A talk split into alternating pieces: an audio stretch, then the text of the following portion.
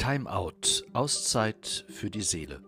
Gedanken und Impulse für die kommende Woche. Herzlich willkommen zu dieser neuen Folge. Mein Name ist Thomas Diener.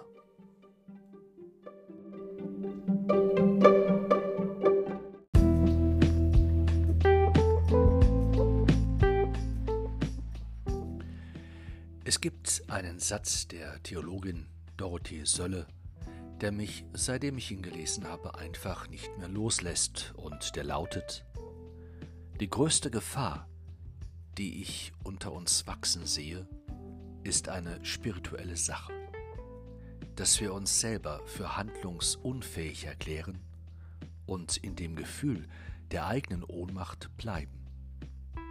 Vielleicht trennt uns nichts so sehr von der Liebe als der anthropologische Pessimismus, der der Liebe nichts zutraut, weil er nicht weiß, dass sie das von Gott in uns artikuliert.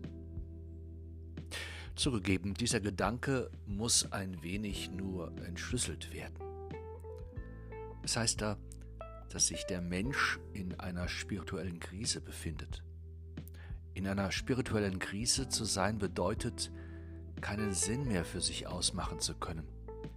Die Orientierung, die Richtung, den Fixpunkt, auf den das Leben zusteuert, aus dem Auge zu verlieren. Gemeint ist das, was uns hält und trägt, was uns bestehen lässt und Grund unserer Existenz darstellt. Das, was das Miteinander von Menschen schön und angenehm macht. Das, was schlussendlich uns Menschen glücklich und froh sein lässt und zufrieden. Dem entgegen steht sehr oft ein ungeheuerlicher Pessimismus des Menschen. Man könnte auch sagen, die Angst des Menschen vor der Zukunft, die Angst davor zu versagen, nicht zu genügen, sein Leben auf Grund zu setzen, zu scheitern. Dieser Pessimismus schlägt sehr oft um in Resignation, in Aussichtlosigkeit, in Depression. Neuesten Untersuchungen sind derzeit ca. fünf Prozent der Bevölkerung im Alter von achtzehn bis fünfundsechzig Jahren in Deutschland an einer behandlungsbedürftigen Depression erkrankt. Das sind ca. drei Komma eins Millionen Menschen. Vielleicht trennt uns nichts so sehr von der Liebe, als der anthropologische Pessimismus, der der Liebe nichts zutraut, weil er nicht weiß, dass sie das von Gott in uns artikuliert. Nichts ist so gottlos wie der Satz: Daran kann man nichts machen, so ist es eben. In dieser Feststellung wird die Verbundenheit mit Gott geleugnet. Die sich durchhaltende, durchtragende Kraft, die immer wieder neu aufsteht und das Leben für alle einklagt. Dorothee Sölle meint, dass es die Liebe sei, die uns der Gegenwart Gottes in unserem Leben zu vergewissern vermag, die uns die Kraft zu geben vermag, uns immer wieder zu erheben und das Leben zu wollen, so wie es Gott für uns auch will, aus Liebe. In einem späteren Gedanken formuliert sie: Es ist so kalt auf der Welt, als dass wir meinen könnten, es ließe sich ohne diesen Mantel der Liebe leben. Die Liebe Gottes, seine Gnade, wärmt uns und sie lässt uns zugleich am Mantel Gottes mitstricken. Dieses Wort führt mich direkt zum Evangelium hin. Jesus versichert: Ich liebe euch.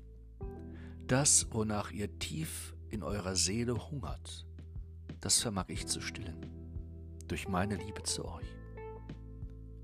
Nichts ist so fundamental für das Leben eines Menschen wie die Liebe. Die Liebe gibt sich nicht dem Pessimismus und der Resignation hin, sie zeichnet sich aus durch höchst aktive Haltungen, jene, wie sie Paulus in seinem Brief an die Korinther zum Beispiel beschreibt. Die Liebe ist langmütig und gütig, sie ereifert sich nicht, sie prahlt und bläht sich nicht auf.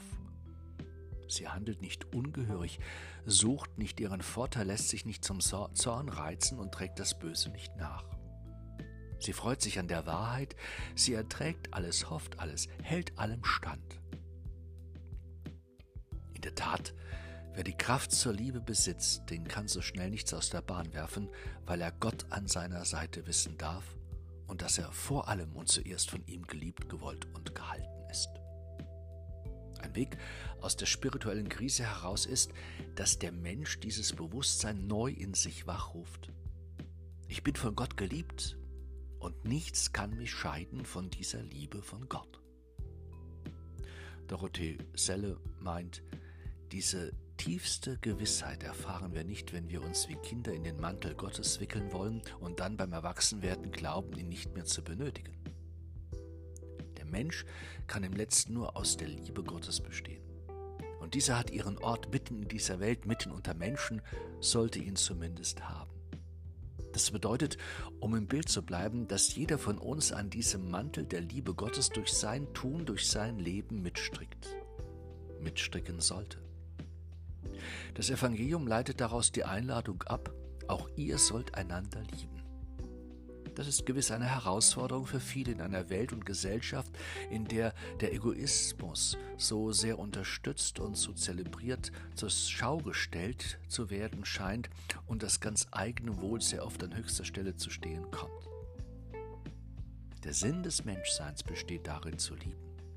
Gott, den Nächsten wie sich selbst.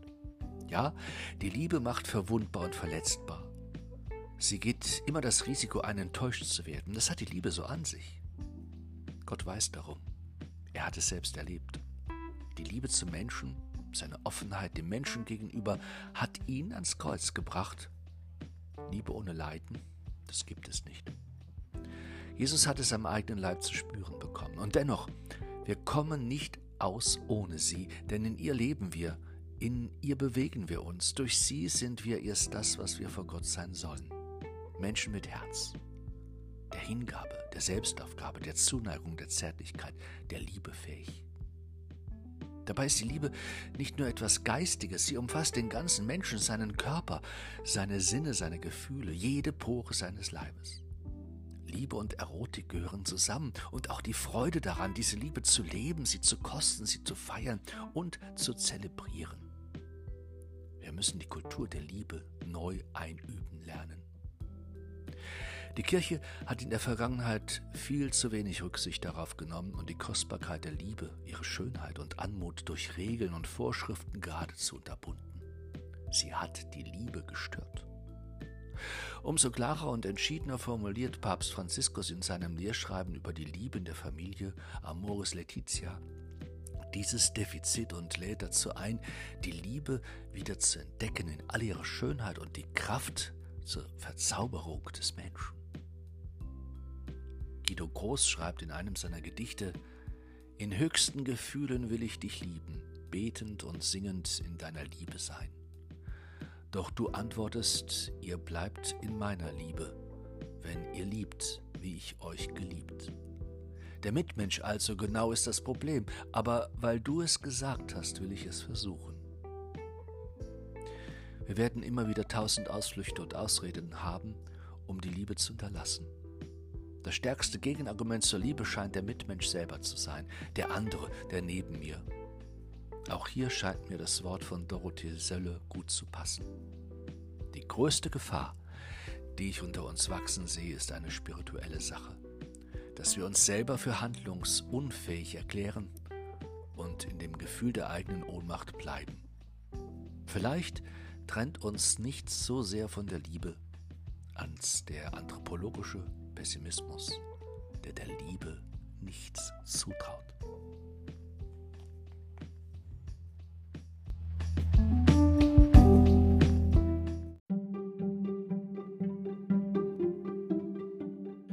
Herzlichen Dank für Ihr Zuhören. Herzlichen Dank auch für Ihr Interesse. Seien Sie auch beim nächsten Mal wieder dabei. Bei Timeout, Auszeit für die Seele. Gedanken und Impulse für die kommende Woche. Herzlichst, Ihr Thomas Diener.